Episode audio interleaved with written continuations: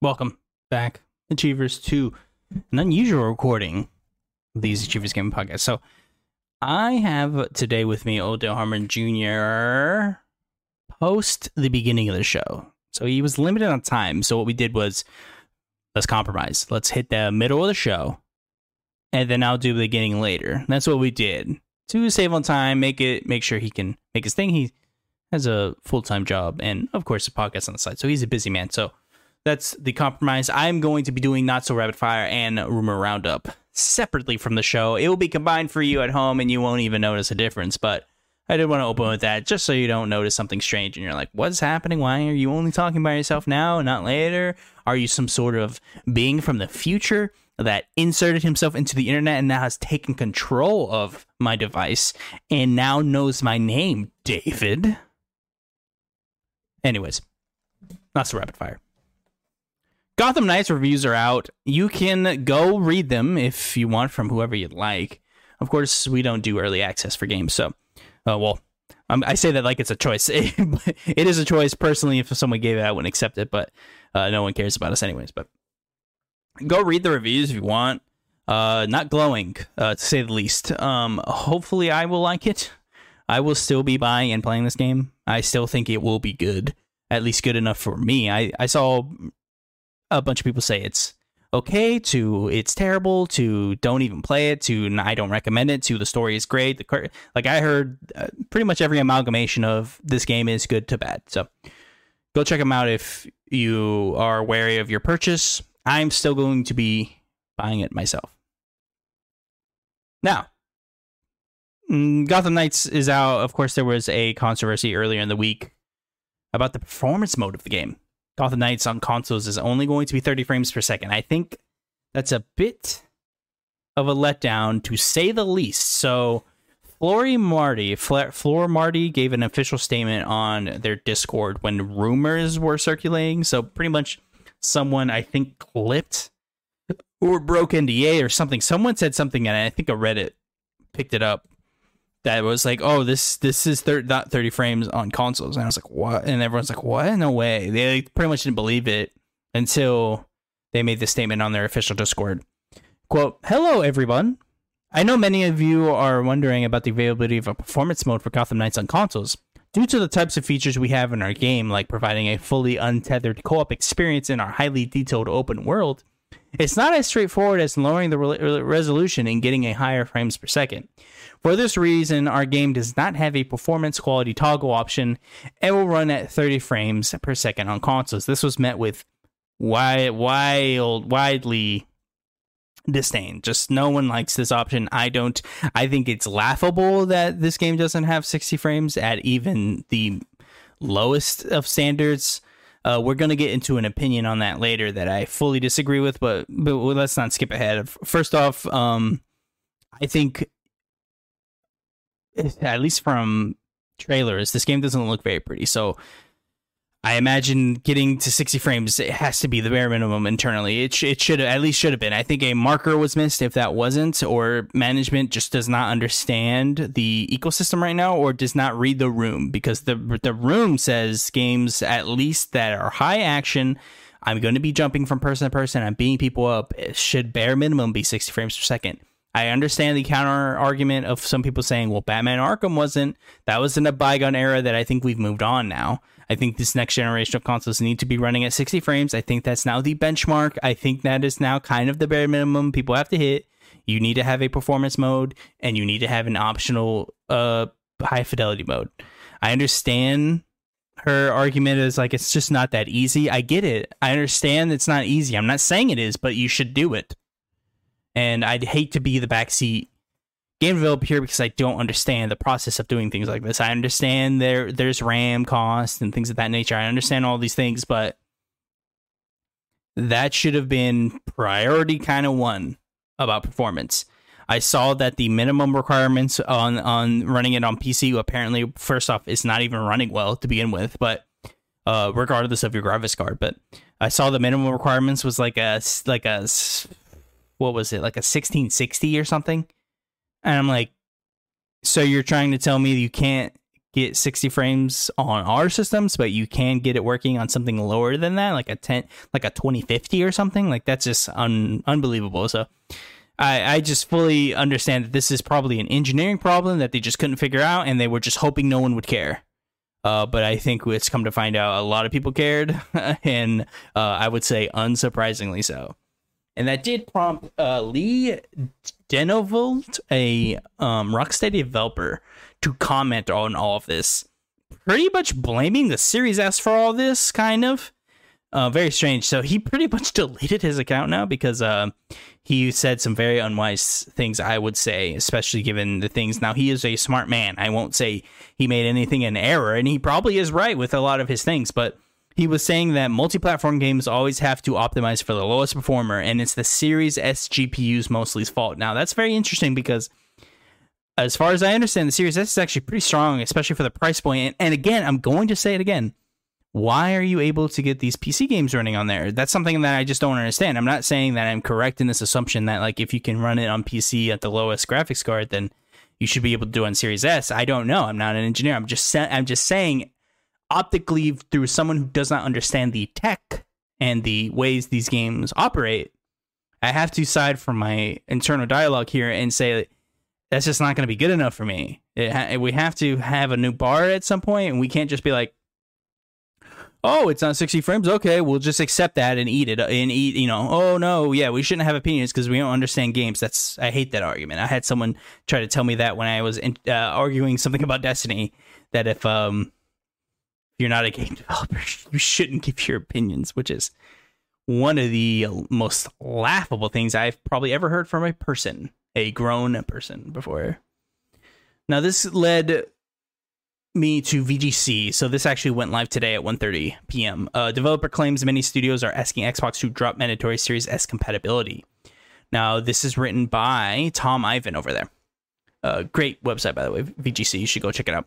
Give this article a read because I could not do a write up on it as uh, this was kind of at the wire. I, I, didn't have time to do this at one it went live. VFX artist Ian McClure made a claim on Twitter in response to a comment from Better Games journalist Jeff Gerstmann, who said he thinks the whole quote Series S is holding back next gen arguments, uh, next gen games uh, end quote argument doesn't hold up.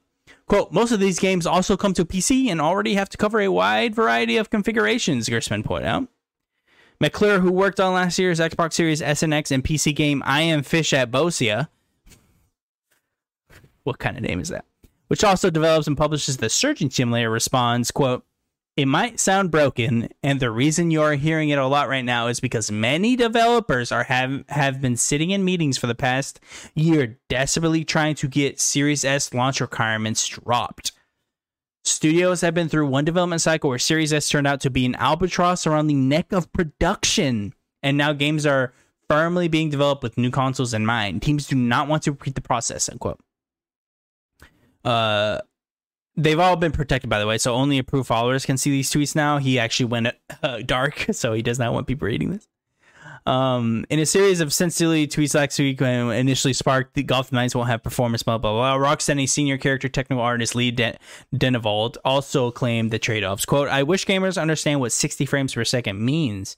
In terms of all these things they lose to make the game run that fast, he said, especially taking into account that we have a current gen console that's not much better than the last gen one. End quote. Responding to a question about the hardware bottleneck, he singled out the Series S GPU, noting that platforms need to optimize for the lowest performer. By the way, something I've been saying for years, and uh, the games industry refuses to believe. I again, I I thought the Series S GPU was better than this. Again, they're, they're still using old PC tech, so I'm I'm very confused on the argument here. But again, I hope some game dev explains this to me. Anyways, Denver went on to claim that, quote, an entire generation of games hamstrung by that potato, end quote, because Microsoft insists that games are released on both Series S and the relatively powerful Series X. Digital Foundry's Alexander Battaglia claimed in May to have heard that some developers that memory constraints were making Xbox Series S a pain to work with. Now, if you remember, we did cover a story prior, I believe in March of this year. I can't quite remember. They, they did open up a little bit of the memory constraints on the Series S to try and aid game developers. So it's clear that Xbox heard these problems and are trying to remedy them. I'm curious if they're going to now open it up more to try and satisfy these people because clearly people are upset and they need to not have the Series S be a detriment if you're requiring a both Series S and X version. Quote, we've heard from multiple developers that they kind of feel the Series S in a bit of a pain at times. Not the CPU or GPU power there, but it's more like the memory constraints. In a game software development kit released in June, Microsoft said it ha- it made quote hundreds of additional megabytes of memory available to Series S developers. That's what I just said. Actually, so it was June. I, I apologize. I said March. This gave developers more control over memory, which can improve graphics performance in memory constrained conditions. Yeah, so we actually covered that back in June. Sorry, it was fresh on my mind, so I should have thought it was earlier. But yeah, it's there. We go. I mean, they tried to remedy the situation. Maybe it hasn't worked. Maybe they haven't tried the new memory constraints because we're they're working on old versions or something. I don't know, but hopefully this is remedied because if this is true, this needs to be fixed ASAP by Microsoft, and we need to find some sort of solution. Maybe we try to use cloud servers to try and alleviate some of the stress on the Series S. Uh, because that's like the big hot topic Microsoft wants to be pushing, right? Cloud servers. So maybe we try and do that. Maybe the cloud uh will aid some way in offsets the processing or something. I don't know, but this need this now needs to be numero uno if this is true. If this really is the case at Microsoft, they're sitting there, they're thinking, "Hey, what's our biggest number one issue? If this really is holding back devs in this generation and it's their fault, that needs to be singled out." I will do a counterpoint. Why does it not work on PS5 then? And why isn't it optional on both Series S and then X and then PS5 because if it doesn't work on the Series S, but it, it does work on the Series X and PS5 versions, then why is it not talkable on those? Uh, it's still confusing. Again, still getting confusing, still getting kind of strange responses to these things. Again, not a developer, but I am not going to hold back my thoughts regardless of that. I'm stupid, so I, I have the right to say it. Uh, this is going to be a quick one. Microsoft is laying off a thousand people across their entire company. This ranges from literally every section of Microsoft. They are slashing, slashing, slashing. Uh, this is Xbox. This is their military division. This is their win- uh, Windows division. Office. I mean, literally every part of their thing saw some sort of cut. So, I think this is just the beginning of this recession that America and I mean, really the world is finding themselves in that we're just going to keep seeing layoffs. We already saw them at places like I believe Polygon and Kotaku, I believe, lost some people. I believe we're seeing, of course, we talked about it on the show that we just recorded. G4 is gone. Uh, after their layoffs, they're just straight up gone now. There's so many different things that that we're gonna keep seeing. I wouldn't be shocked if we start seeing a couple bigger names get laid off. Again, never happy for these cases. I'm just getting fact that everyone's going to feel their wallets shrinking up a little bit. And what does that say to big money? That means they got to start cutting people. And that's just the unfortunate reality. A new trailer for Final Fantasy 16 is out now called Ambitions. Now, this was just a quick write up I wanted to do about the game. Uh, this uh, I haven't watched it yet, but I'm hearing great things. Now, I I'm in that weird spot where it's like, oh, do I watch it? Because I kind of want to go in like super dark but it seems like we might be far from a release. So I feel like I should just watch it and then just be like, oh, okay, this looks this looks fun. Um, I will say every time we see Final Fantasy 16, it's always the same fucking dark landscape. So like, can we get some lights? Can we get some pretty colors, please? Because why is it like so gothic everywhere? Like, let's get some lights. Let's get some lights, or at least some pretty daytime, or or night skies. At least let's get some aurora borealis going or something. I don't know, but every time we see it, it's always a very dark night sky, and I'm like, all right, let's get some cool stuff going. This is uh, via Video Games Chronicle. EA is closing some servers, so I just want to bring this to attention. Online support for Army of the Two the 40th day. Army of Two the Devil's Cartel will cease on October 20th. Online servers for Mercenaries 2 on PS3 and Xbox 360, Command and Conquer Red Alert, PS3 and Xbox 360, Command and Conquer 3, Tiberium Wars, including the Kane's Wrath expansion on Xbox 360, will be closed on November 9th. Online support will be shut down for Onrush November 30th, and for Mirror's Edge, NBA Jam on Fire Edition, Gatling Gears, and Shank 2 on January 19th, 2023. So a lot of games are being turned off. If you'd like to play them one more time, make sure to do them before the dates that I listed previously. Uh, I imagine most people will not miss these. I do wish that we had ways of moving these servers forward in some way, um, so we can preserve a lot of these experiences. But I imagine that's very hard. So the DualSense was revealed. And surprisingly, point for two hundred dollars was revealed as well. Here's everything that you can. Um, here's everything that will come with it if you decide to purchase. DualSense Edge wireless controller, a USB braided cable, two standard caps, two high dome caps, two low dome caps, two half dome back buttons, two lever back buttons, a connector housing, and a carrying case. So it literally looks like the exact same things that an Elite controller comes with, pretty much to the T.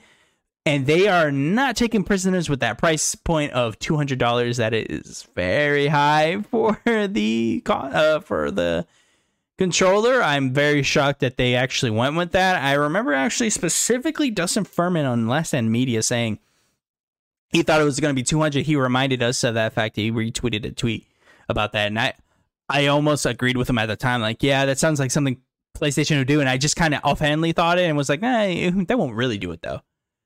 They did. They did. They did it. It's 200 bucks. I can't believe it. They're not even trying to compete with the other Elite controller now being um uh, the Elite controller is one seventy nine ninety nine for the Series Two full in package, and for a reductionary price, you can just get the Elite controller for I believe one thirty nine now. So, oof, that is rough pill to swallow for a PlayStation centric fan. If you're dual platform, then maybe you don't care as much. I'm thinking about buying one, although I might wait for a sale because two hundred is very pricey, very pricey for this. Very curious, but I have gotten used to triggers on my controllers. Mm, excuse me, sorry. I've gotten used to triggers on my controllers, the back triggers. So like I'm want to use those. I like my back buttons, so I might buy it just so I can get my back buttons experience on the play, on the PlayStation. I don't know. This might be a situation where I, you know, pre-order at something like GameStop and like slowly pay it off versus like selling at 200 bucks when it launches. Ooh, and something I did forget. I think they say I'll I'll go ahead and quick quickly click on and see if I can. Pre-orders will begin October 25th, Tuesday, October 25th. You will also be able to buy replaceable stick modules for 19.99. Just so you know. Uh, a couple last things here. Uh, the National Labor Rel- uh, Relations Board has ruled that 21 QA testers at Blizzard Albany, which is the former Vicarious Visions Studios, will be able to vote in a union election so they're going to be able to unionize. We're going to, I think, see little parts of the QA designers, uh, sorry, QA testers do this. I think it's rather wise for specifically QA testers. Developers uh, will make their own decisions. They get paid pretty well, I believe, now. So I, I don't think that's really a problem for a lot of them. But QA testers definitely should probably have some sort of union going, only because they're so easily dispatchable.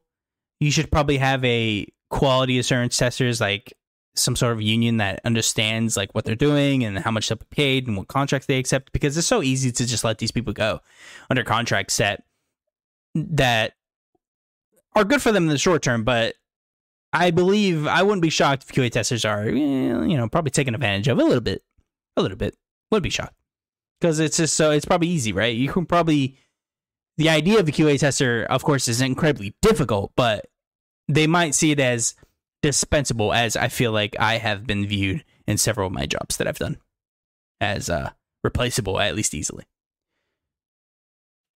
New update is live on Xbox. Here's what to expect. You can change your TV volume natively through your thing. So you, you have to uh, obviously activate the HDMI CEC options in your Xbox to be able to do this, but it will change your TV volume for you if you'd like to. I think you can do it in the settings. I don't know if there's like a detachable thing that you can do like anytime you're playing. I think you have to go into your settings, but that's now live.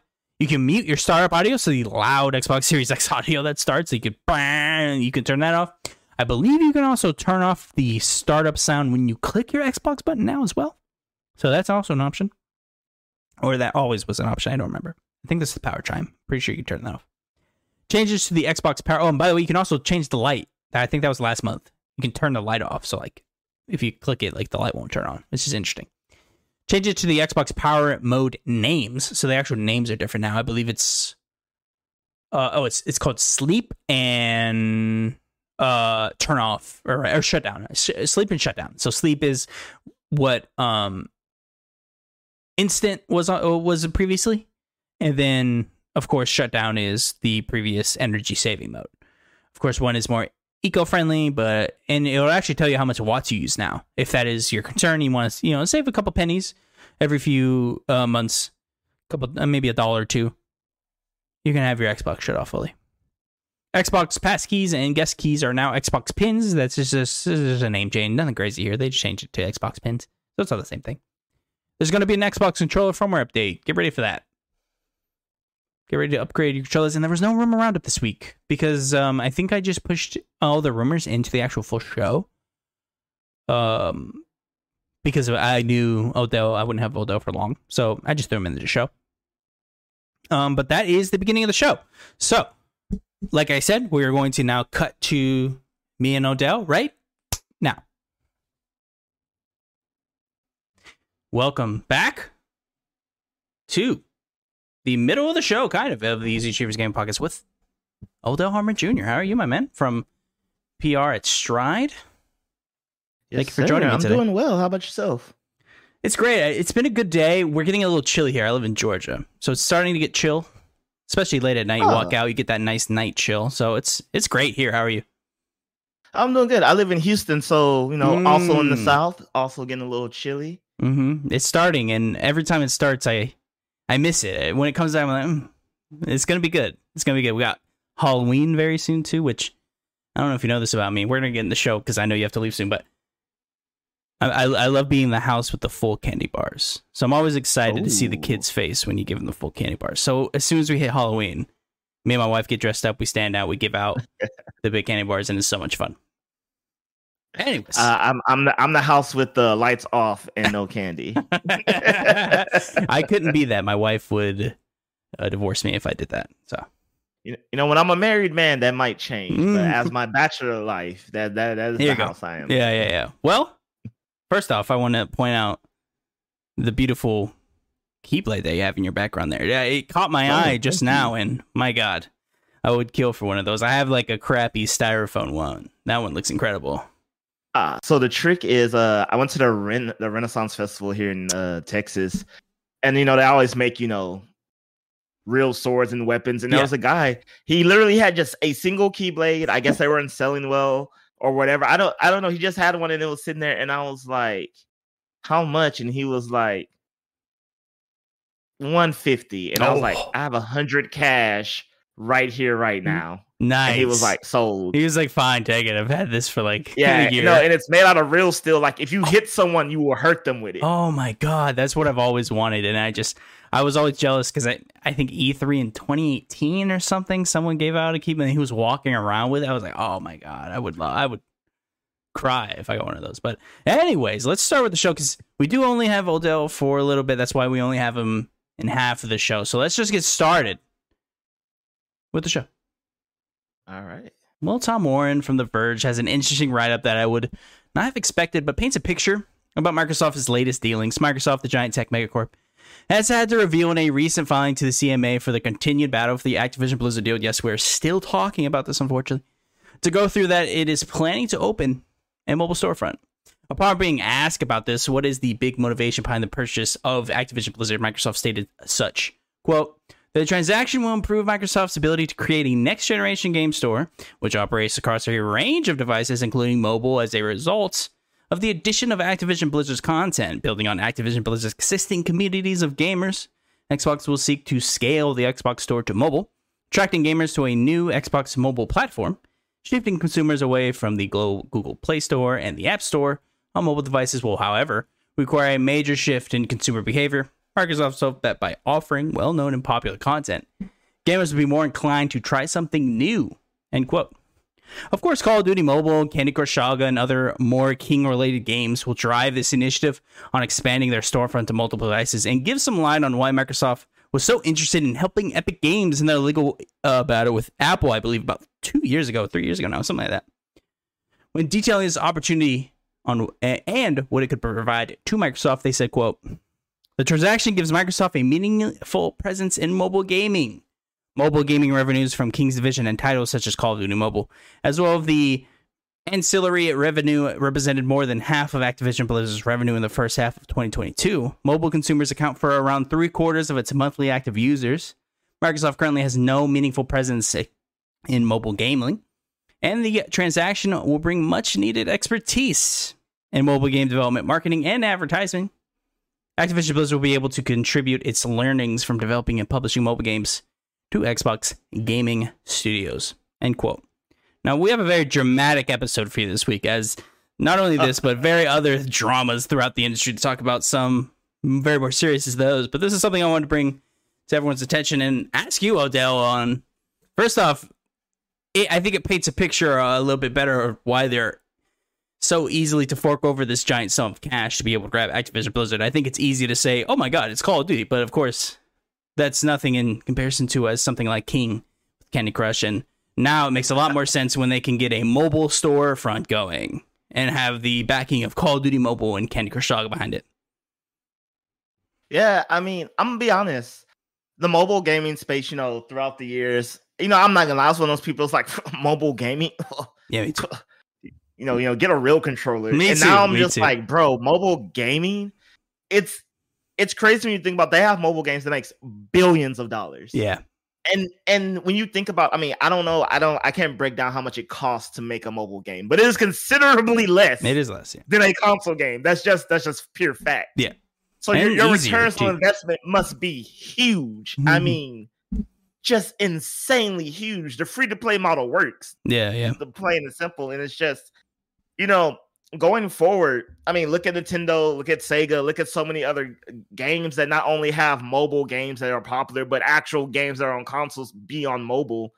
And you know, I mean, Apex Mobile just recently launched, and you know, that apparently that's been doing well according to them. I don't have the numbers, but according to them, I don't see why it wouldn't be. Right. And it's just if you're gonna be a big time game developer, it's just an area you can no longer ignore. Yeah. Or it's, it's a, I don't want to say ignore it. It's not an area you can say, ah, we can live without it.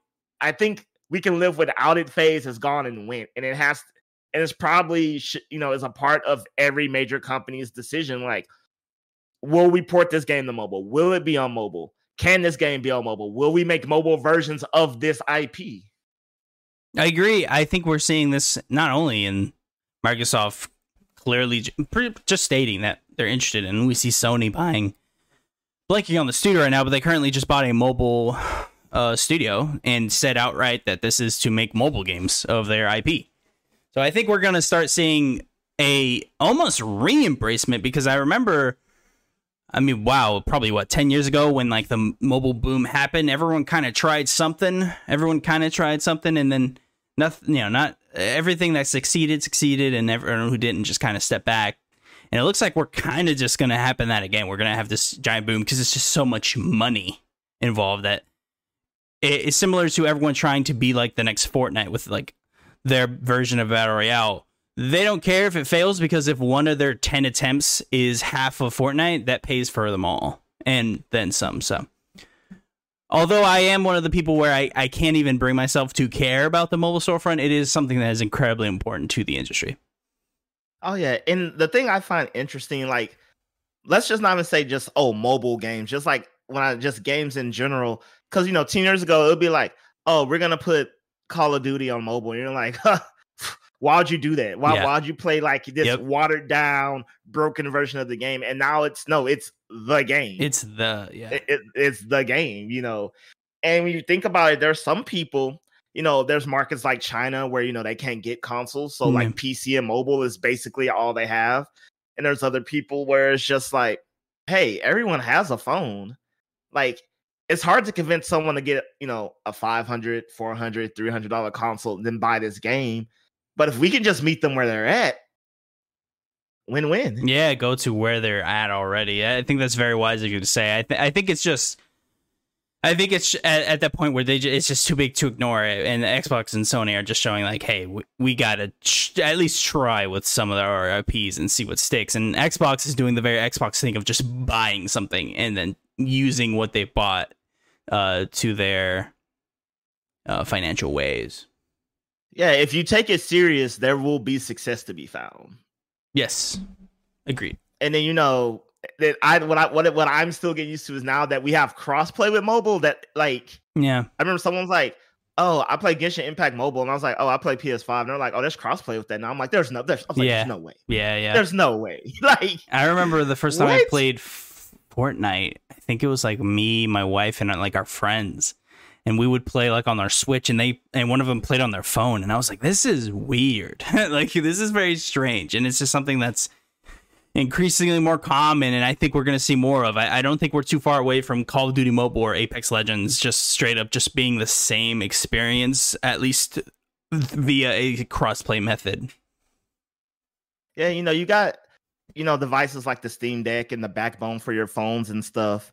And, it, and it's just it's it's weird because you know again Nintendo they're always they're always just so far ahead of the curve. Yep. You know we've had the Game Boys and the DS lines, you know we had the Switch, and I'm just like Nintendo was just weirdly just a good decade ahead of everyone else because Mhm.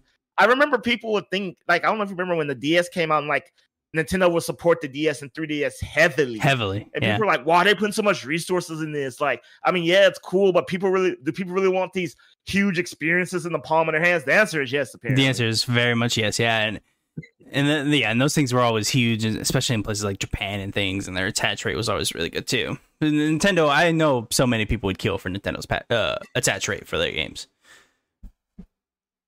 Let's move on to some pay disputes. During the tumultuous time Platinum seems to be going through, openly saying they want to be purchased, uh, this story that we're about to cover and the failure of Babylon's Fall. We have a good bit to cover with this one, and we're going to discuss the future of Platinum. But let's first cover what happened with Helena Taylor. Money. It's arguably the most important resource in our lives, and Helena Taylor, the former voice actor of Bayonetta for the first and second game, went on Twitter to voice a problem she had with the pay. She was going to be given if she returned to a role as Bayonetta. In a video posted to her official account, she went on record stating that Platinum Games was going to offer her a flat rate with no additional benefits to voice Bayonetta in a third game, a whopping $4,000 to voice the entirety of the game. Now, this was met with lots of fans, of course, upset, and Helena herself asking people to boycott the game when it releases, saying in the video, quote, if you're someone who cares about people, who cares about the world around you, who cares about who gets hurt with these financial decisions, then I urge you to boycott this game, end quote. Very serious way of putting this. All of this going on uh, caused the director of the game, Hideki Kamai, uh, Kamuwaya? Ah, I always butcher the Japanese spelling, so I apologize for that. To respond to the allegations on his Twitter saying, quote, sad and deplorable about the attitude of untruth. That's what all I can t- tell now. By the where, uh, sorry, by the way, beware of my rules. All in uh, caps, end quote. I think that's just um Japanese to English writing because I don't that doesn't make sense. Now this is where Bloomberg comes into the story as Jason Schreier had some evidence that may point to the contrary. A document given to the reporter but not shared as to avoid any legal troubles with the person who provided it. Platinum Games was going to hire Helena Taylor for three thousand to four thousand dollars for at least five sessions, each with four hours in the studio, which would of course bring the total of up to about fifteen thousand dollars. But this was, of course, declined by her, and she countered with a six-figure sum and residuals. And following negotiations that ultimately fell through, they auditioned for a new actor to replace her and ultimately found Jennifer Hale to do the voice. Helena says all of this is untrue, and Platinum Games is just trying to save their asses, using her words here. The Bayonetta franchise started with 2009's Bayonetta and is going to be continued with Bayonetta 3, which is set to release October 28th, 2022. And it's the third game in this uh, Devil May Cry inspired franchise. It's being developed by the now waning Platinum Games, which is for not for this series may have been in much more trouble than they already are currently. Now, so many different ways we can attack the story. Odell, I want to start with Helena here and discuss the interesting point that we find ourselves in. It seems like everyone was upset for one day that Helena was not paid well. And then the next day, it seems like this 15,000 some, or at least 15 to 20,000 some. I saw a bunch of different numbers being pointed around, but seems everyone kind of calmed down after that was said and they took it seriously. I would argue that either some is laughable, especially to a VA, uh, or sorry, a voice actress, um, especially given her attitude. She's classically trained, and uh, it it would cost a lot more than fifteen thousand dollars to get her in a booth. Now, maybe there's a couple things that you can say. Maybe she is lying. Maybe she is referencing a three thousand dollars that she was going to be paid if she cameoed. They said they would come back and she could cameo in the game, and they would pay her three grand for one session. Maybe she's talking about that. Maybe she's talking about per session. Maybe she's being uh, purposely vague. Who knows? But I wanted to see what your thought was because this was kind of everywhere for about two days. Okay, so I already talked about this at nauseum on my other uh podcast, but here's some things that? I want some What, people what, what's that podcast? What's that? What's that? Podcast? Oh, the Toadstool Boardroom. You can find it Toadstool anywhere Boardroom. podcasts are found. Oh, okay, very yeah, good. it's our Nintendo podcast. But uh, so there is a video game voice actor union, SAG yes. AFTRA. That's. S A G dash A F T R A. By their rules, you know, a video game voice actor must make at least, I believe, it's a one thousand to two thousand dollars per Mm, session. yeah. Uh, and you know, a session could be anywhere from three to five hours, et cetera, et cetera, et cetera, et cetera. You know, these rules have been signed on and they're unionized, they're good. So her initial claim for four thousand total over the course of five sessions would have been, gr- you know, grossly under what you know the union says they cannot be paid under. Yeah. It's, I'm not gonna lie, people, it's not a lot to begin with, No. but there are rules and stimulations, and I would assume Platinum is very aware of this, and they wouldn't do anything that would literally get them sued by you know the union and so on and so forth. I don't know what she was offered, but you are worth as much as you think you are. They gave her an offer. We don't know what that is. That's you know, but we know there was an offer made. We know she rejected said offer. We know that. That's true for both sides of the stories. Both the, the two things both sides agree on. There was an initial offer. The offer was rejected. They went into negotiations. Negotiations, they could not reach an agreement. They moved on. Now, how nasty it was, who said mm-hmm. what, how much money, we don't know, but we, we we do know those two things are facts from both sides that they agree on that happened. And in my opinion, that's a business deal. If I go, hey, I'll mow your grass for five dollars, and someone says, Nope, I'm only giving you a dollar, and I say three, and they go, We're only giving you a dollar, and then we're, we're debating, and they find someone else to mow it for a dollar or whatever they agreed upon. It could have been three, could have been four, could have been more than I was offered. Who knows? They reached their agreement, they moved on. And to me, th- there's no foul play there. That's that's just how business works. And I'm not here to argue how much is how much she should have been paid because I don't know how much Jennifer Hill was paid. I'm not gonna say it was right, it was wrong. All I can say is was that's how business works. And I just feel, in my personal view, ethically, if you can't make a business deal, you shouldn't come out and be like, go boycott this product or go slander it or attack someone because to me, to me, you were not done wrong. You you within your right said, I want six figures plus royalties. They said, you can't do that. But you know what? We you we want you back, so we're gonna try to meet you somewhere in the middle. Miss Taylor said no go. And so it eventually got to the point where they found someone else. So and that's how I feel about the situation. And more so about like the internet's reaction. I said this before I say again, you can't always take people at their word right at the beginning. I'm not saying you gotta be skeptical of everyone, but clearly there was a lot more to this situation than was led on. You know, at least get both sides. And and then with this situation in particular, because it was a business deal. This wasn't, you know, I was, you know, you know, hurt physically, mentally, someone threatened my life. This was a peer and cut business deal. And I feel like that's something that's just between you and the company. Now, of course, you know, if you're being abused or hurt or attacked in any way, shape, or form, people speak up. But this, you know, this was essentially like a breakup. And one and one side slandering one side, making the other side slandering the other. And you know, us, the audience, getting into a situation that realistically had nothing to do with us. Mm, And granted, Miss Taylor did do a call to action, so that kind of you know brings people to the front for she did. Yeah, which I my personal think I don't think you should do. Like probably should. I heard someone say it like this. That's like a, a player from a football team. They can't negotiate their contract. They they you know get cut, leave for another team, and tell people don't go to the other team's game. You know that that- that's kind of the situation we're in. You know, the good thing is, you know, we are talking about voice actor pay and what's fair and it should be increased and stuff. And you know, I agree, but you know, people attack Jennifer Hill, and I'm like, I, I didn't understand that part. But one, Jennifer Hill is also a professional. She she is one of the probably most well known voices in video games. Yep. And I'm thinking, one, I don't think she's gonna be underpaid for anything she does. I don't think so either. She's not gonna agree to anything she you I- know deems.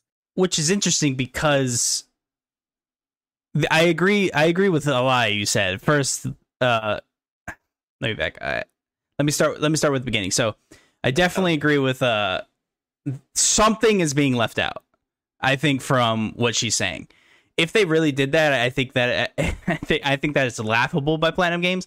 But if they did really do that, maybe they didn't want her back or something. But there's no way that Jennifer Hale accepted that. She's Yeah. go look at her filmography. She's she's a millionaire, so she's not just going to be wasting her time on these things. So th- it's it that's what got me the strangest part is that I read in one pretty much when I saw the story for the begin with, I went, "Oh my god, this is crazy!" They offered her three grand. That's she probably literally can't pay her mortgage with that. Like, like I said, she- like if that was the total price, that would be collectively less than what is required by law by the union. yeah, You know. yeah. So that so I was like, the, is that? I was like, that can't be true. And platinum has definitely been in a very strange spot itself, openly asking to be purchased and things. A lot of weird things they've been doing. So I almost didn't even like bat an eye. I was like, it sounds like something platinum would do because they honestly probably don't have a lot of money. But again, like you said, that it, it can't happen. So I'm we're definitely missing a very important piece of this puzzle. I don't think Jason Schreier's reporting, although it's important to uh to to read that and it was important to the story. I don't think it fully answers really any of the questions. Sure, it was maybe it was a little more, but even if it was 15 grand, that's still like that's still I mean that's still laughable. But like you said, at the end of the day, this was a business deal. I do think it was strange that she came out and was like boycott the game. Um, I, I'll read her quote one more time because it, it really took me aback. I was like, you, you know, you, she, if you're someone who cares about people, cares about the world around you, and cares about who gets hurt with these financial decisions, I urge you to boycott the game. I, I think that's a little crazy, a little high. I won't say crazy. That's that's a little too harsh. I think that's a little little up there. Let's that's like going to hundred. They just underpaid you, and it it seems like you should just be like, hey, this was messed up, and I won't do it again. She definitely burned a bunch of bridges. I imagine so there's a couple people that don't really want to hire her now, maybe. Uh, but I will say at the end of the day, my takeaway from this story was, uh, if if if even if even half of it was true, if she was really like given pretty much the bare minimum of what she was worth, then that's on Platinum Games. They lost a pretty good voice actress, and then I'm still surprised that Jennifer Hale's the act the the, the runner up because like is, was she cheaper? Like I don't know. Still very confusing. Yeah. You know, ultimately we don't we don't know what the numbers were. We Yeah. don't you know, you know, taking Jason Schreier's article, it's like we don't know what part of negotiation was that the first offer? Was that a counter offer? Did that offer include you know, you know what I'm saying? There's so Yeah. many things we don't know. You know, and the way the the the take I take from it, ultimately again, I don't know. When I heard the part about okay, we can't get you on, but we'll offer you this, hey, you know, three to four K, which is the approximate amount for a session, you know. We'll pay you one session and you can have like a cameo or something. To me, that tells me like, hey, we're trying to work with you. You know, we're trying to if if we can't reach an agreement for you to be the voice actor, maybe we'll just, you know, hey, you'll come in, you'll say a couple of lines as, you know, as a fun wink and a nod, you know, and that lets me know like they one side was at least open to trying to work something out. You know what I'm saying? Again, I don't know the full story, but when I heard that, I was like, it's hard for me to believe that they were just like, oh, Yeah. you know, screw you. There's the door. Yeah, there, I like I said, I think there's like a it's like in the middle. There's a giant middle puzzle piece that's just gone, and we will just we'll probably never know. Most Yeah, likely, we'll- we'll, just we'll- never know what what what was actually going down. To quote to quote Hamilton, I wasn't in the room where it happened. Yeah, yeah, good, good quote. Amazing place. Yeah, but I think I think what this means for the industry going forward is just you know, it, granted, it, this is not true for all situations. Like you know, if someone's like someone's trying to murder me. I'm just gonna assume no one's gonna lie about that. Yeah. Not saying that uh, they, they can, but when something's that drastic, you gotta get someone to benefit doubt that you're not lying. yeah, But you know, when it comes to things like this, I'm just like, if it's strictly business, you know, you just kind of, you just kind of have to, you know, take it with a grain of salt and be like, yeah, you know, because especially in the writing world, we we all know, like you know, when it comes to freelancing and things, Yeah. that's that's the nature of the beast. Yep. And I'm not saying I'm not even giving right or wrong, up or down. I'm just saying that just is what it is, and that's just how things work. And the higher you get up the ladder, the more power you have to negotiate your things. agreed. And but you but you know maybe ultimately you know we'll know more of this story. But like I guess the most interesting thing I can say just to cap it off is like you said earlier, this was a quick turnaround between startup controversy and like the next day. It was Very like quick. Yeah, it, it, it I, I, I didn't comment on it because I was like, it's too early. I'm not going to. I'm also in a place where I shouldn't be just saying things without knowing information. Yeah. But it was fun to be like, people were like, pick your side, and then everyone's everyone quietly erased the line in the sand. It was just like, Yeah. do what you want. yeah. Very quick, and again, even even if it was true, like it's still a low number. So I was like, eh, interesting that everyone was like, "Oh, fifteen thousand. That's half of these people live in San Francisco, the most expensive place to live almost in the world." So very interesting that that, that was like, "Oh, that's enough money." But again, uh, who cares? I, I think this was a very valuable lesson for people at home. We're gonna we're gonna skip ahead a little bit because I think it's more pertinent to bring it up now, and it's a little more serious too. Kdin Jenzen came forward recently to detail a whoring account about the work and experiences she had wor- uh, received while working at Rooster Teeth. The entire account is unfortunately too long to fully delve into on a podcast, so I will only so I will try and gather as much pertinent information as I can. Jenzen worked there from 2013 to July 2022, having to uh, work underpaid by standards at her job and barely making $40,000 a year. After joining the company almost immediately, she was given the nickname pretty much the F word, which is an American slur used to attack gay men. It's, you know, fag. Now, in order for these people to call her this on camera, they used a shorter version called Fugs. Jenzen came out as transgender in 2016, and she says that this is finally when the name calling stopped. This led to many people coming out of the woodworks, both former and current Rooster Teeth employees, speaking about or supporting her claims. Mainly, and I think the most pertinent to bring up is Michelle Burton, aka Mica Burton, who left Rooster Teeth in 2018, said on her Twitter that quote, all I'm saying is I left out a lot of detail and was overly inclined to blatant abusers who I didn't come, uh, so I didn't name drop back in 2020. The people speaking up about the horrific treatment at uh, Rooster Teeth isn't news. Seeing the N word written on a whiteboard wasn't even close to my worst experience there. End quote. This led to Rooster Teeth having to make a full statement on the matter, and they had a huge write up about how they made changes in 2020 with their f- HR team and fully changed how they report issues. And to their credit, came uh, come people stated. Sorry, let me back up. And to their credit, some people have come and stated that the environment at Rooster Teeth and the affiliate brands helped out a lot when they fully dissolved and replaced their former HR team. Quote, many individual, uh, individuals at Ruth Teeth acknowledge personal responsibility for their past actions, both internally and externally, end quote. This is not even the least of Rooster Teeth problems, as they are now owned by Warner Brothers Discovery and have received massive budget changes. And have seen many lay- layoffs. As recently as 2019, they saw almost 20% of their staff laid off. Founded in 2003 by Burnie Burns, Matt Hullum, Geoff Ramsey, Jason Saldana, Gus Sorola, and Joe Heyman. Rooster Teeth started with Red vs. Blue, a web-based episodic comedy series set in Halo. And breaking news as I was getting ready for today's show, another uh, Rooster Teeth affiliate channel, Funhouse, uh, Adam Kovic is being accused of several misconducts happening when he was with uh, somebody at the time. I direct you to the Funhouse subreddit if you want full details. As one, it was barely video game related, and two, I believe he is already gone. So I think he already left, and this is just like more stuff being brought to light. Odell, I'll start us off this time. Uh, and I'll state that I think Rooster Teeth got uh, away with a lot of stuff over the years. Um, I've heard pretty uh, crazy stuff from there pretty much since they've been, as we know, as Rooster Teeth, of just how they treat with people and they're pretty much just their environment that they work in. Um, and unfortunately, none of this surprised me when I was reading it. I was just like, yeah, this all seems track, and I feel bad that Kdin went through all of this.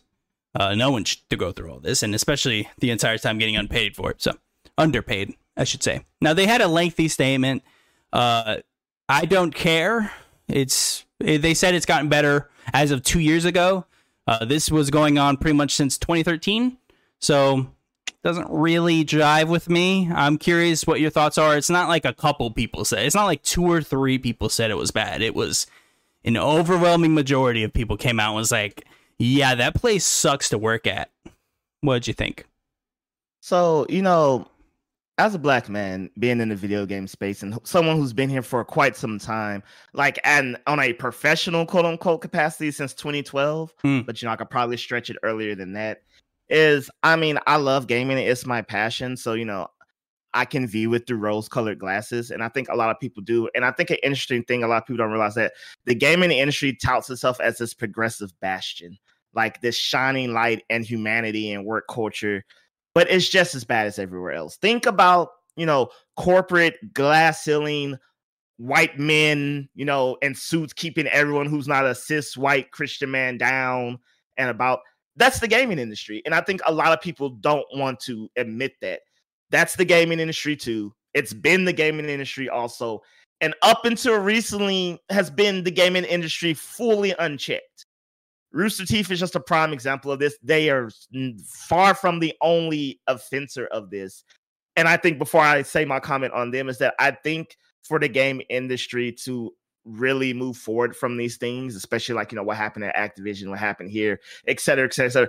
We need to stop pretending that the game industry is this shining light of progressive behavior towards its people and employees because it's not.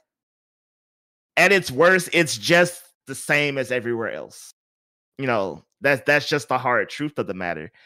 And the people at Rooster Teeth operated like this because they were allowed to because just like any other mega, major corporation with all the evils and conservative views and et cetera et cetera et cetera that the game industry i feel tries to pretend is not here it's just prevalent and since everyone quietly pretends we're better we've moved on we've never been that these things are allowed to happen in the dark just almost indefinitely and I just feel that they're a result of a bigger problem industry wide. And that's how you get things with the N word on the whiteboard, calling someone that for literal years. Years. Yeah. Even feeling comfortable enough to say it on camera with an abridged version.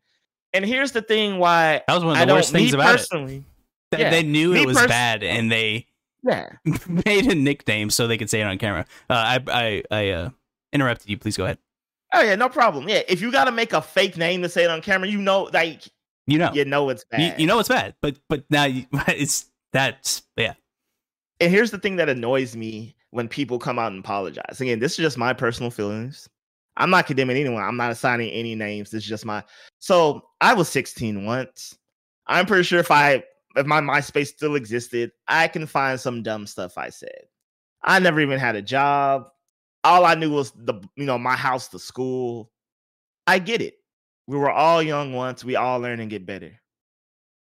You don't have that right to say that when you're 25, 26, 27, 23, 24. I'll give you if I'm being lenient, maybe I'll give you from birth to 23. Maybe I'll be like that's that's your area to be young and foolish. Damn near 30, you don't got that excuse. I'm sorry. Some of these people were 35 I would. I, I just want everyone to know some of these people that were named. I, I, I researched all these people. I don't.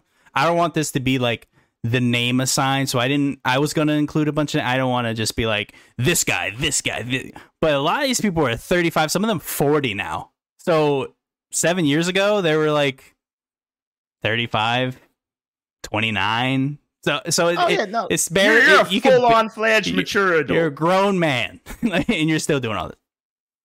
Yeah. This wasn't like and, you uh, know, this wasn't like Smosh or something, and like when YouTube started. Like like it's not like it's not like yeah, this wasn't like the wild wild west of YouTube yeah. where you know you could put a video of cutting off your foot and hey you got 10 million views. Go yeah. you.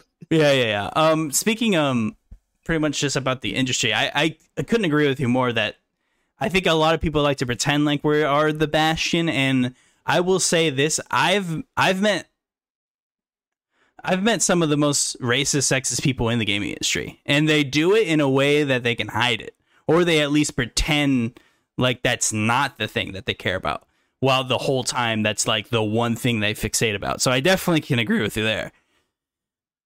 Bringing up Rooster Teeth again, yeah, I, I just. I don't follow these people, so I don't. I didn't. At the end of the day, like none of this affects me. I already don't consume their content. The closest thing I get to it's actually kind of funny. I believe they're affiliated only through like ad sales, AdSense ad sales, and I believe merch. So like I guess in a way I'm supporting this, but at the end of the day, like I've written these people off for a while, and this is just like another example of like, yeah, th- this place seems pretty terrible. And again, I'll I'll remind everyone, Mica Burton's account was in 2020. That was two years ago that that happened. Two years ago. Just just as a reminder that people who probably did that still work there.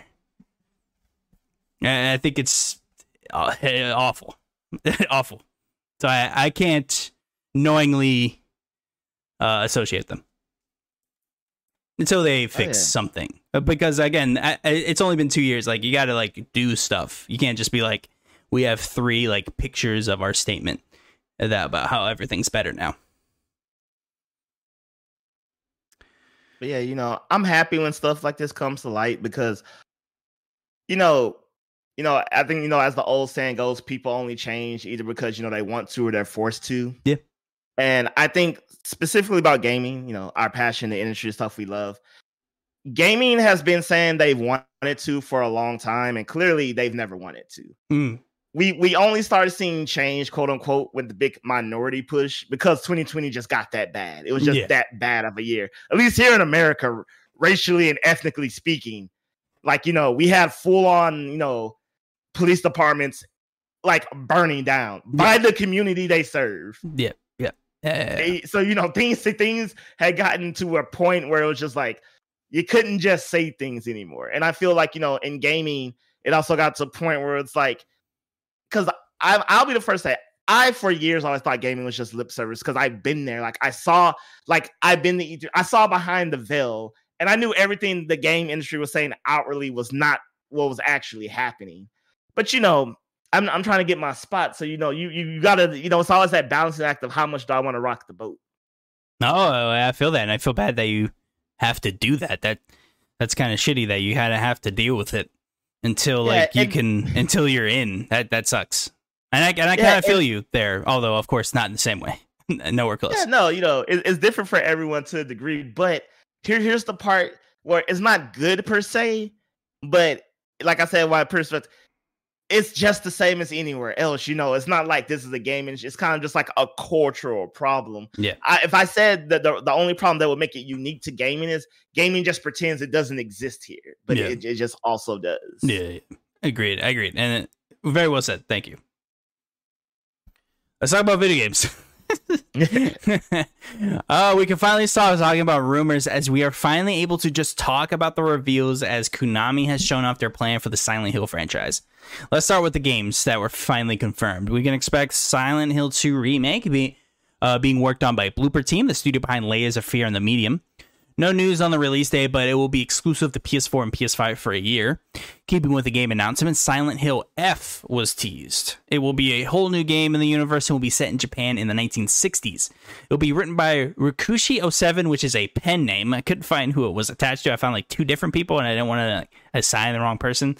Uh, so sorry about that and it was being developed by NeoBards Entertainment. NeoBards has done a lot of port work of the Resident Evil series and has uh, seemed to mostly been working as a support studio. So, uh, as far as I, under- I could find, this is their first like real like by themselves game. I saw them do support work on like Marvel's Avengers, a lot of the Resident Evil ports, re- remake two, three, uh, the ports for um the uh, uh Origins, like uh, was a bunch of stuff. So this looks like their first real game and then to quickly go over non-gaming news, at the event, Silent Hill Ascension was announced. Will be a multiplayer visual novel game, something or something like Until Dawn with story-based decisions. I was thinking like Until Dawn or um, the Telltale games like Walking Dead. That's kind of how they described it. It said it will be like choice-based without a reset button, so that's what I'm thinking. And then Silent Hill Townfall, which Konami gave no details for. Um, and then they announced uh, like uh, the the sequel to a movie. Anyways, Odell, you thoughts? know, I was my my biggest thoughts was like, how do you have a visual novel multiplayer game? That sounds interesting. sounds very interesting. I'm not sure how that works, but conceptually, I'm like, that's interesting. I mean, I'm not a big horror fan, so I'll probably be playing none of these. Maybe maybe the visual novel choice game, maybe, maybe. But the rest, I look forward to seeing it. Like I can never play hmm. these games, but you know, I'm not the biggest fan of let's plays but horror games is one of the few areas where I watch it because I'm just like, I can never do this. Like I remember what was that game with the doll that came to life, Hugsy Wugsy or something. Oh my god, what? Was, Sounds horrific. That was, that, that, was all. That was all the rage for a while. Like I watched someone play, and I was just like, "Oh, I could never. Mm. I could never." And I got, now I got Google it. Who's Hugsy Wugsy? What? It reminds me of the uh, That reminds me of the Five Nights at Freddy game. Something I never played, but I, I watched people play it like when it came out, like when it was like real big. But that was something, yeah, I don't think I wanted to play because it did seem kind of scary. Oh, the game is called Poppy Playtime, but the main Poppy antagonistic force in the game is a thing called Hugsy Wugsy. It I don't like terrifying. that. Uh, yeah, that sounds very scary. This um, the teaser for this game seemed very terrifying, especially Silent Hill F. Uh, very gory, and it's it kind of seems to try and harken back to like the, I wouldn't say classic, but like you know the um, kind of nurses that were. She was like dragging that pipe on the ground. So I'm like, yeah, they definitely want to harken back to like the the different sound design choices that Silent Hill picks with to to the way they influenced horror. Uh, this I'm curious what your thoughts are from. We kind of get Konami going from zero to 100 here with the Silent Hill franchise. We got nothing for well over 10 years, and now we're getting like three games and a movie. so you know, what, I, what's I see, what is I it? see it like this. Um, well, one, I want to shout out to Silent Hill because it's, to me, it's one of the scariest horror games because it's one of the few horror games where you're pretty much helpless. And you know, you don't got, you really don't got no gun. You, you're not like a superhuman kicking your your foot through like you know evil things. So I was, but I, I think they kind of had to honestly we, after the whole PT and um Kojima thing Yeah, you know, I'm not here to pass judgment, but after that, like, you kind of had to, right? So kudos to them. You know, they were like, you know, we got to figure it out. We got to get our ducks in a row before we show anything. We got to come strong. And I think they did. Like, you know, any, any Silent Hill fan that was like, man, we're not gonna get, we're not gonna get PT. We're never gonna see that vision. You know, we're not gonna have Norman Reedus in video games because apparently, you know, he needs to be now. He's he's just he's just the thing that happens in video games. yeah, Uh, and I'm just like, yeah, if you're gonna be gone for a decade working on a series, this is how you come back. Remake of one of the favorites in the franchises, uh, a completely new game that's looking to, you know, revitalize not only the the series but the genre as a whole. You know, a sequel to a movie, you know, a multiplayer visual novel game that's never been done before, and just a project with a name. Yeah, that's regardless of how any of these turn out, it's knocked it out the park, in my opinion. yeah. I mean, they at least put their foot forward, whereas for years they haven't put anything forward. So. Uh, this is interesting to see. I will. I'm excited to play the Silent Hill 2 remake. I've never played it before. Uh, Bloober Team seems to be capable of at least remaking the game, so that's a little exciting. The pictures at least look nice. I'll have to determine more about the game when it comes out. A little upsetting that it's uh exclusive to PS4 and PS5 for a year, but it's eh, it's fine. I, I don't mind too much. I'll just play it there. It's just annoying that I can't play it on my Xbox. But um, but yeah, Silent Hill F looks cool, but it was one of those things where okay, I didn't we didn't really see the game. We just kind of got a teaser. 1960 Japan looks cool, uh, but aside from that, yeah, I, I I am excited, but at the same time, it's one of those things. It's like, oh, cool. The thing we knew about is happening.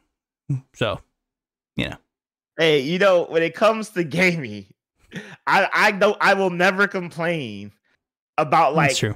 things actually getting dates or move forward because there are lots of things that we know are happening that to this day I am still waiting for, Yep, yep, yep. yep. hoping, praying One, that it sees the light of day. one day, Star Wars 13 to 13 will come back.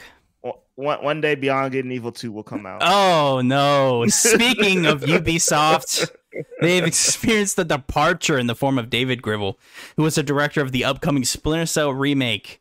He has left the company after 11 years. He said on LinkedIn, simply "quote Time to go on a new adventure." End quote.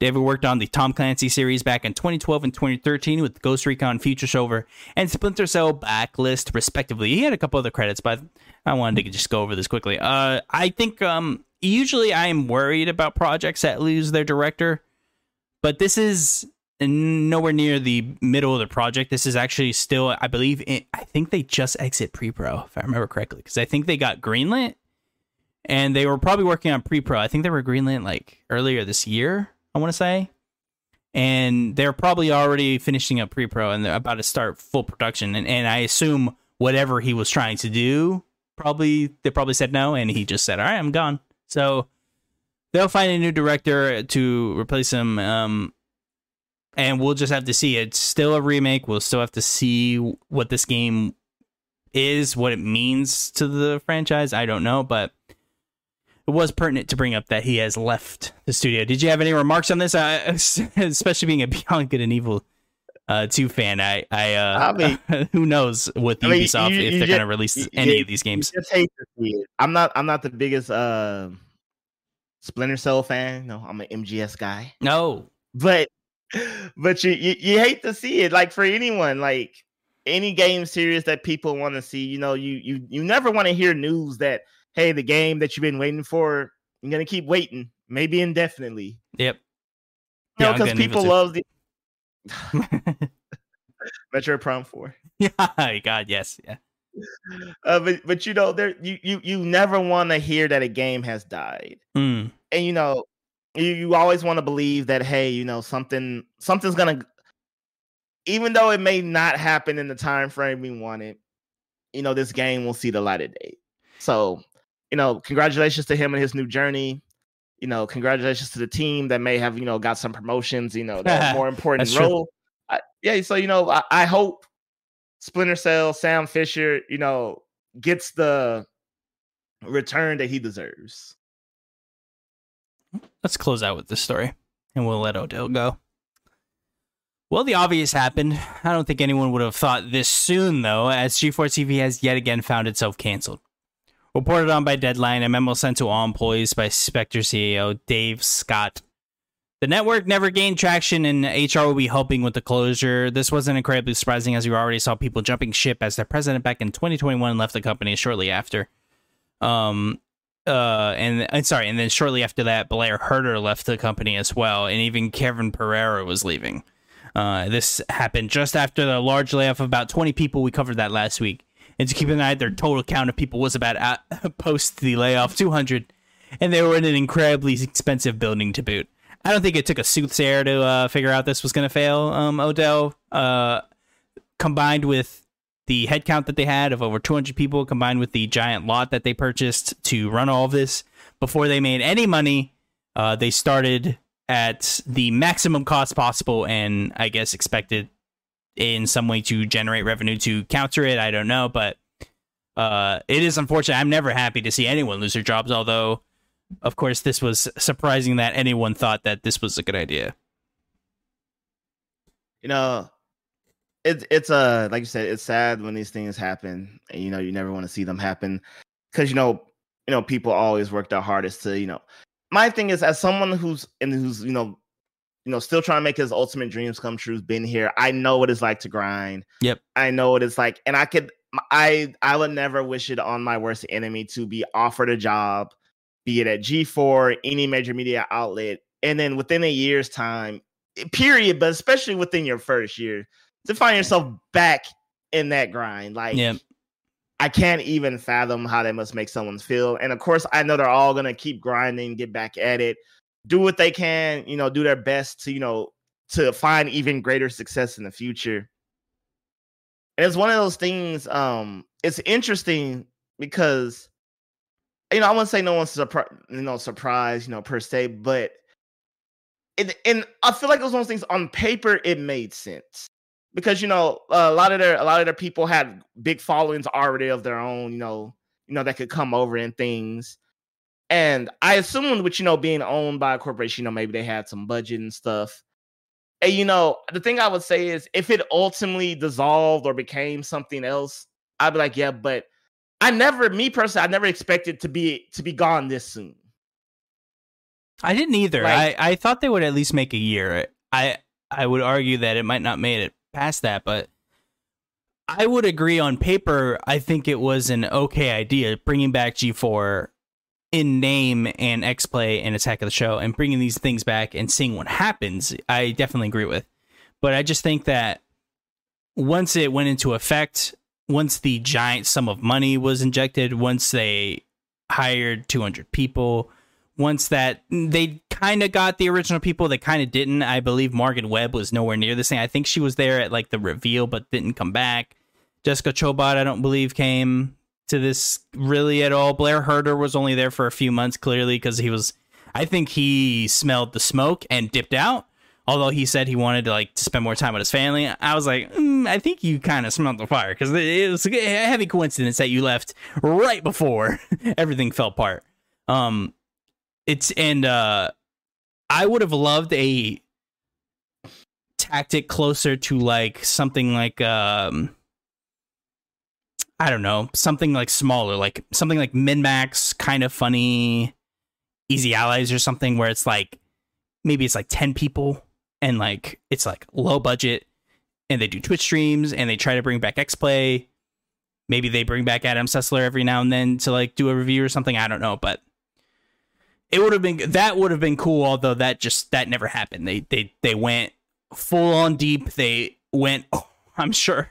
I'm sure they like dumped way too much money into this, and then like some higher up went over and looked and went like, "Why did we spend so much money on this? What is going on? Why have we not saw pretty much a any percentage of return?" And they just pulled the plug. Unfortunate. And again, I agree with you.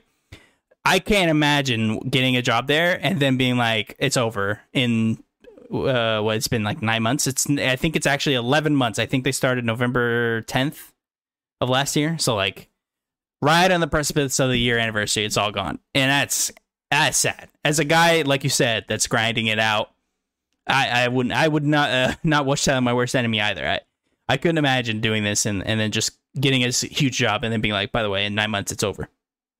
So that's horrific. But uh, again, all all my all the hearts go out to everybody. I feel bad for everyone. Uh, the on talent people, no offense, they all have money. They're good. I feel bad for like the people behind the scenes, the producers, all these people, the, the people that were just kind of helping in the background might, might not have got the big budget money. I think I read somewhere that per appearance fee, some of these people are being paid twenty five thousand dollars, like just just like a crazy amount of money. So like they were definitely burning the uh, candle at both ends. Any lasting thoughts yeah, before we move just, on? Uh, no, just um, you know, because uh, you know these these situations are always delicate. You know, I never want to you know insult someone who got caught up and you know in things you know beyond their control, and it's kind of just like uh, if I had to just chalk it up to just you know again speaking generally here, hmm. is that you know it's weird because gaming is still such a new thing and we don't we don't feel like it's new, but in the grand scheme of things, it is. Yeah.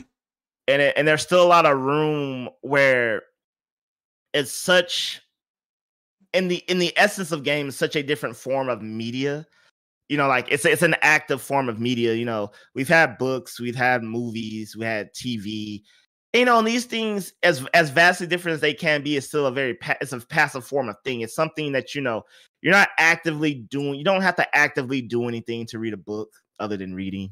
You know, you don't have to actively do anything to watch a movie. You don't have to actively do anything yeah. to be part of a TV show. But gaming is so fundamentally different that you know it's an active thing. And then to make con like it, it's weird because it's like, you know, like I look at let's plays and things, and there's always people who say, like, why would you watch someone play a game? Because that's fundamentally not how the game's meant, quote unquote, yeah. to be enjoyed. Yeah, yeah. But you know, it, it, it as long as you enjoy something, there's always new and fascinating ways to enjoy things. That's not the norm.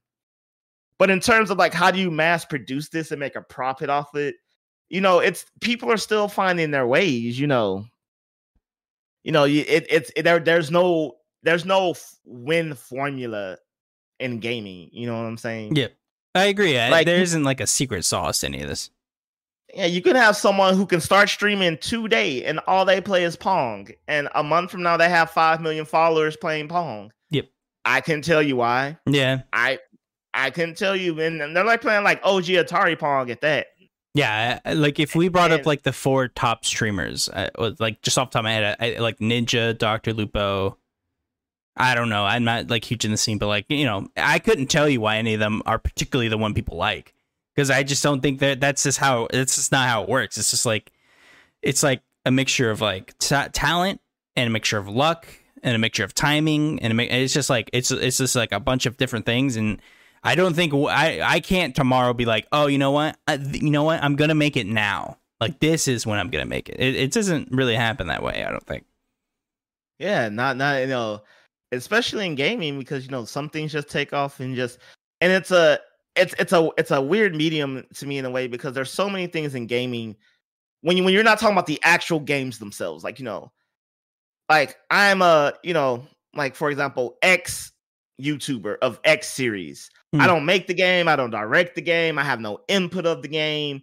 none of the profits of the sales goes to the game, but you know, I'm an influence of the series and people like me talking about it and I play it. You know, I'm I'm really good, not the best, not the greatest, but you know, a margin of good and you know, I'm charming or maybe I'm not because sometimes people like someone for not being charming and not being that, you know, like wonderful personality. Like they're just kind of dull, and people are like, "I love this person," or they're kind of mean, but they like it. I don't, I, I don't, yeah. I don't get it either. I, there's yeah. a couple people that I know that are popular in streaming that I'm like, "How could you watch this?" And uh, that's just what they like. I don't, I don't know.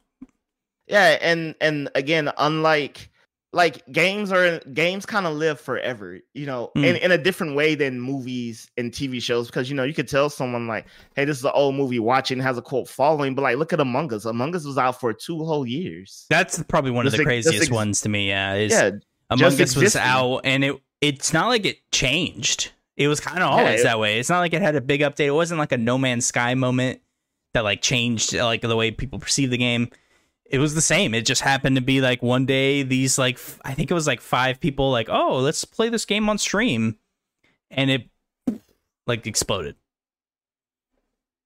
Yeah, so it's I think you know, you know, shout out to G4, you know, maybe it can um exist again and stuff, but I think this is a bigger lesson because we're st- like gaming is still young to where I feel like we don't have legacy brands just yet. Mm, like in yeah. terms of company, like okay, you know, you got Sony, Microsoft, Nintendo, etc. But in terms of like you know, you know, your IGNs, your GameSpots and stuff, you know, gaming sites, you know, they just they're just kind of there. You know, I, I know there's there's there's whole generations now where like gaming media, you know, to me, gaming media back in the day was Tips and Tricks magazine, yep. Game Informer magazine, Xbox GameTrailers.com. Yeah, for those trailers. who remember. Yeah, GameTrailers.com. Screw Attack. Yeah, Screw yeah. Attack. Yep, yep, all yeah, that. You know, yeah. and and some of those things aren't around now. And I know some kids now. I have a cousin. Uh, she's 22. Like her gaming news comes like exclusively like from Twitch. She's Yep. She like uh she she in her mind IGN is like something that used to be a thing but's no longer a thing. Yeah. Despite it clearly still being a thing.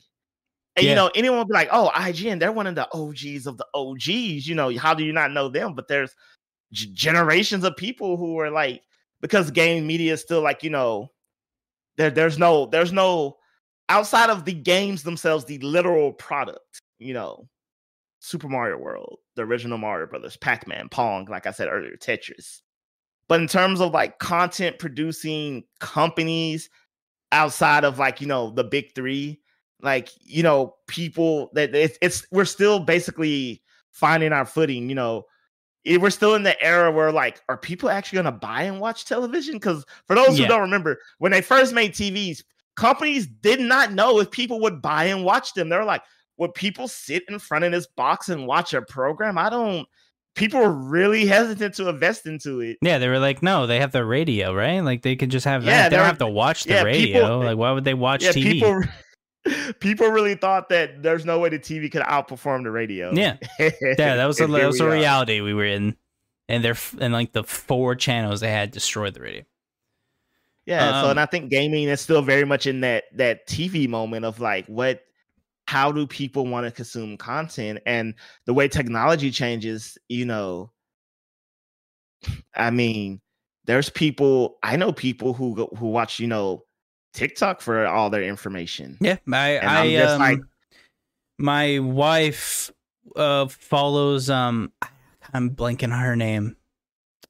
She does um she does like things uh, this is gonna sound crazy if you don't know what it is but she like she does news under a desk I'm not sure who she is, but but she's she's fun. She's she's very funny. She shows me her videos sometimes, but like she like gives you the news, but it's but under like under a desk, and like I I, I forget like the shtick, but like that's that's how she gets a lot of her news. I, I'm I'm constantly reading the news. I love it. I, I don't know why, but I've I've just kind of always been that way. And she'll come at me, was like, "Hey, did you see what happened in like Yemen?" And I was like, "How the fuck do you know that?" And she and she's like, "Well, you know, this person." I was like, "Oh, okay, that's cool." But so yeah, I definitely feel you on that. Yeah, people are finding new ways of getting educated that isn't even even not even talking about games like CNN, MSNBC. Like people aren't really watching that shit anymore. Like the people watching that are 30, 40, 50 like the people growing up now are finding different ways of consuming that different media, and and that will also speak to games media, and probably why it's kind of trailing in relevancy. I think we see that with Sony pretty much not really caring about IGN GameSpot anymore. They only really speak to like what like the Washington Post and Forbes, and I think that's it. So like even Sony like uh, has moved on from kind of like the IGNs of the world to, to, to something else. So I think you hit something like very pertinent and something that I think everyone listening should just kind of think about. Yeah, that's that's very wise. I think.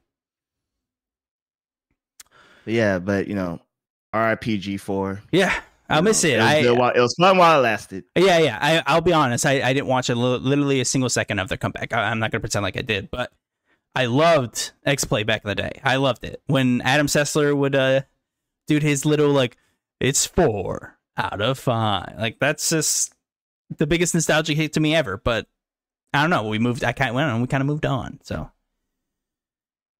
Odell, you have to leave soon, so I'm going to ask you a question I generally ask at the beginning, but I didn't think we'd have time, so I'm going to ask you two back-to-back questions before you leave.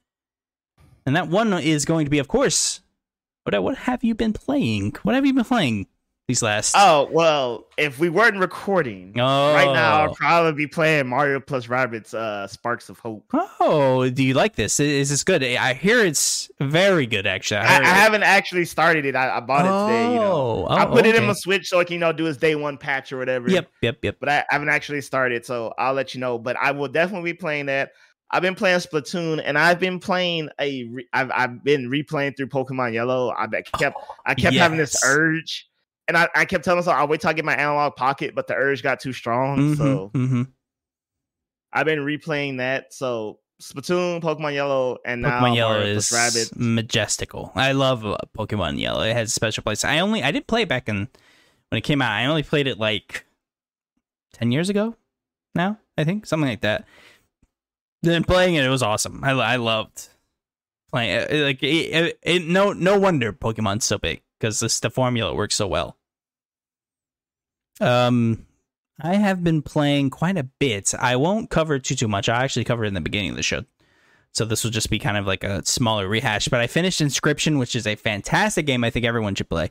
It's kind of a horror, not really horror, more suspenseful kind of card game. It's very fun. I think everyone should try it out. It I love it's it tells a story in a way only video games can, and I really don't want to go too too much further because it'll spoil it, but I think everyone should at least give it a shot because it is a very special game and I loved it. I finished um or sorry, I'm I started Plague's Tale Requiem, the sequel to of course Plague's Tale Innocence. I finished um the first game of the series recently to get ready for this one and I'm enjoying the sequel uh to a, a huge degree. I love it.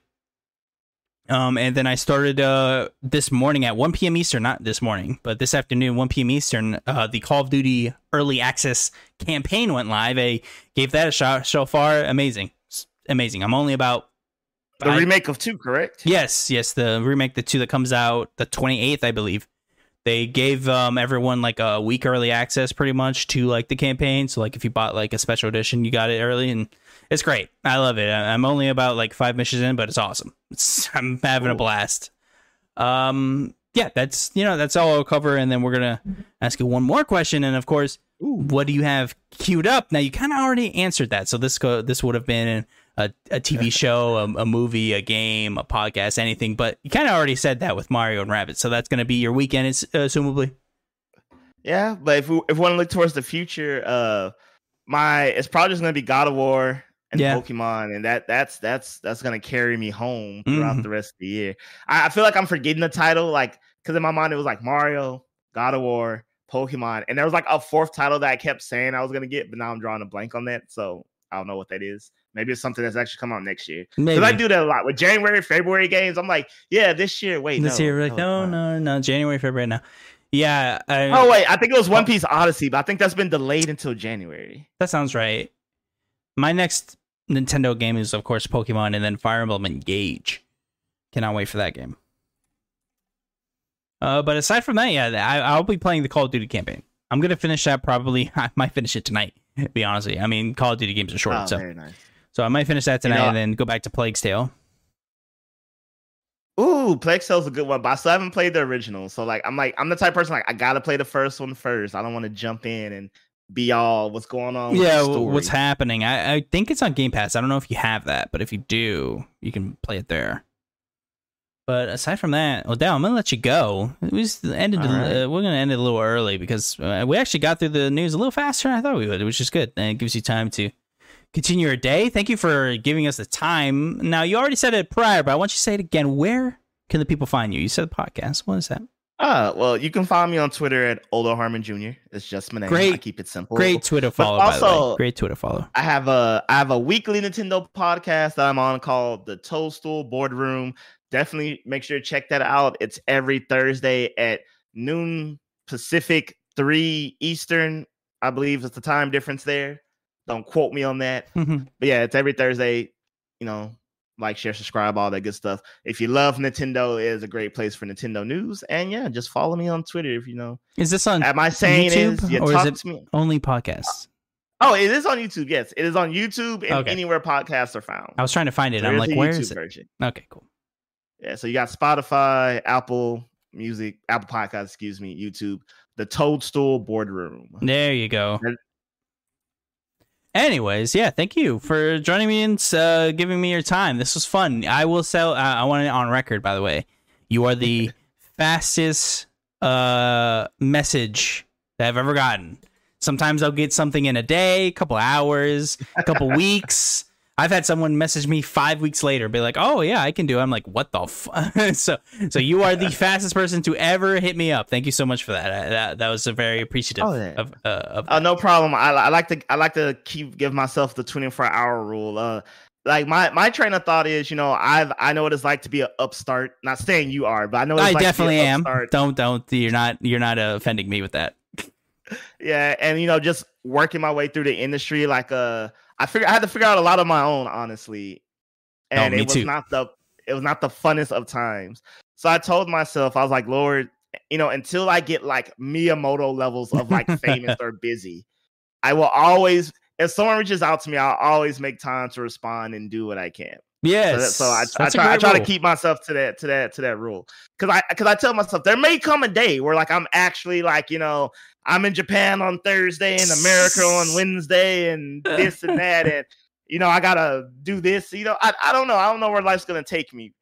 You know and clearly at that if it reaches that point I wouldn't have time to do stuff like this. So I was like, well I got the time. I definitely got the energy. You know I'm gonna make it a point to be on. You know any anything asterisk because you know of course you know there would be some things be you somebody... look and you're like, mm, uh, maybe not that one.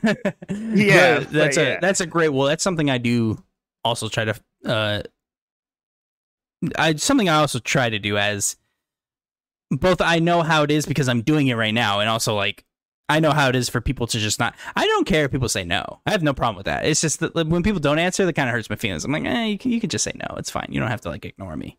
But um, again, thank you so much, dude. I, I, this was so much fun, and uh, I will definitely hit you up again. This this was great. Uh, maybe in the next year we can get you back on for something. Oh, yeah, most definitely. Uh, and always uh, thank you for having me on. I appreciate it. Yeah, man. And uh, until next time, Achievers, go Chief.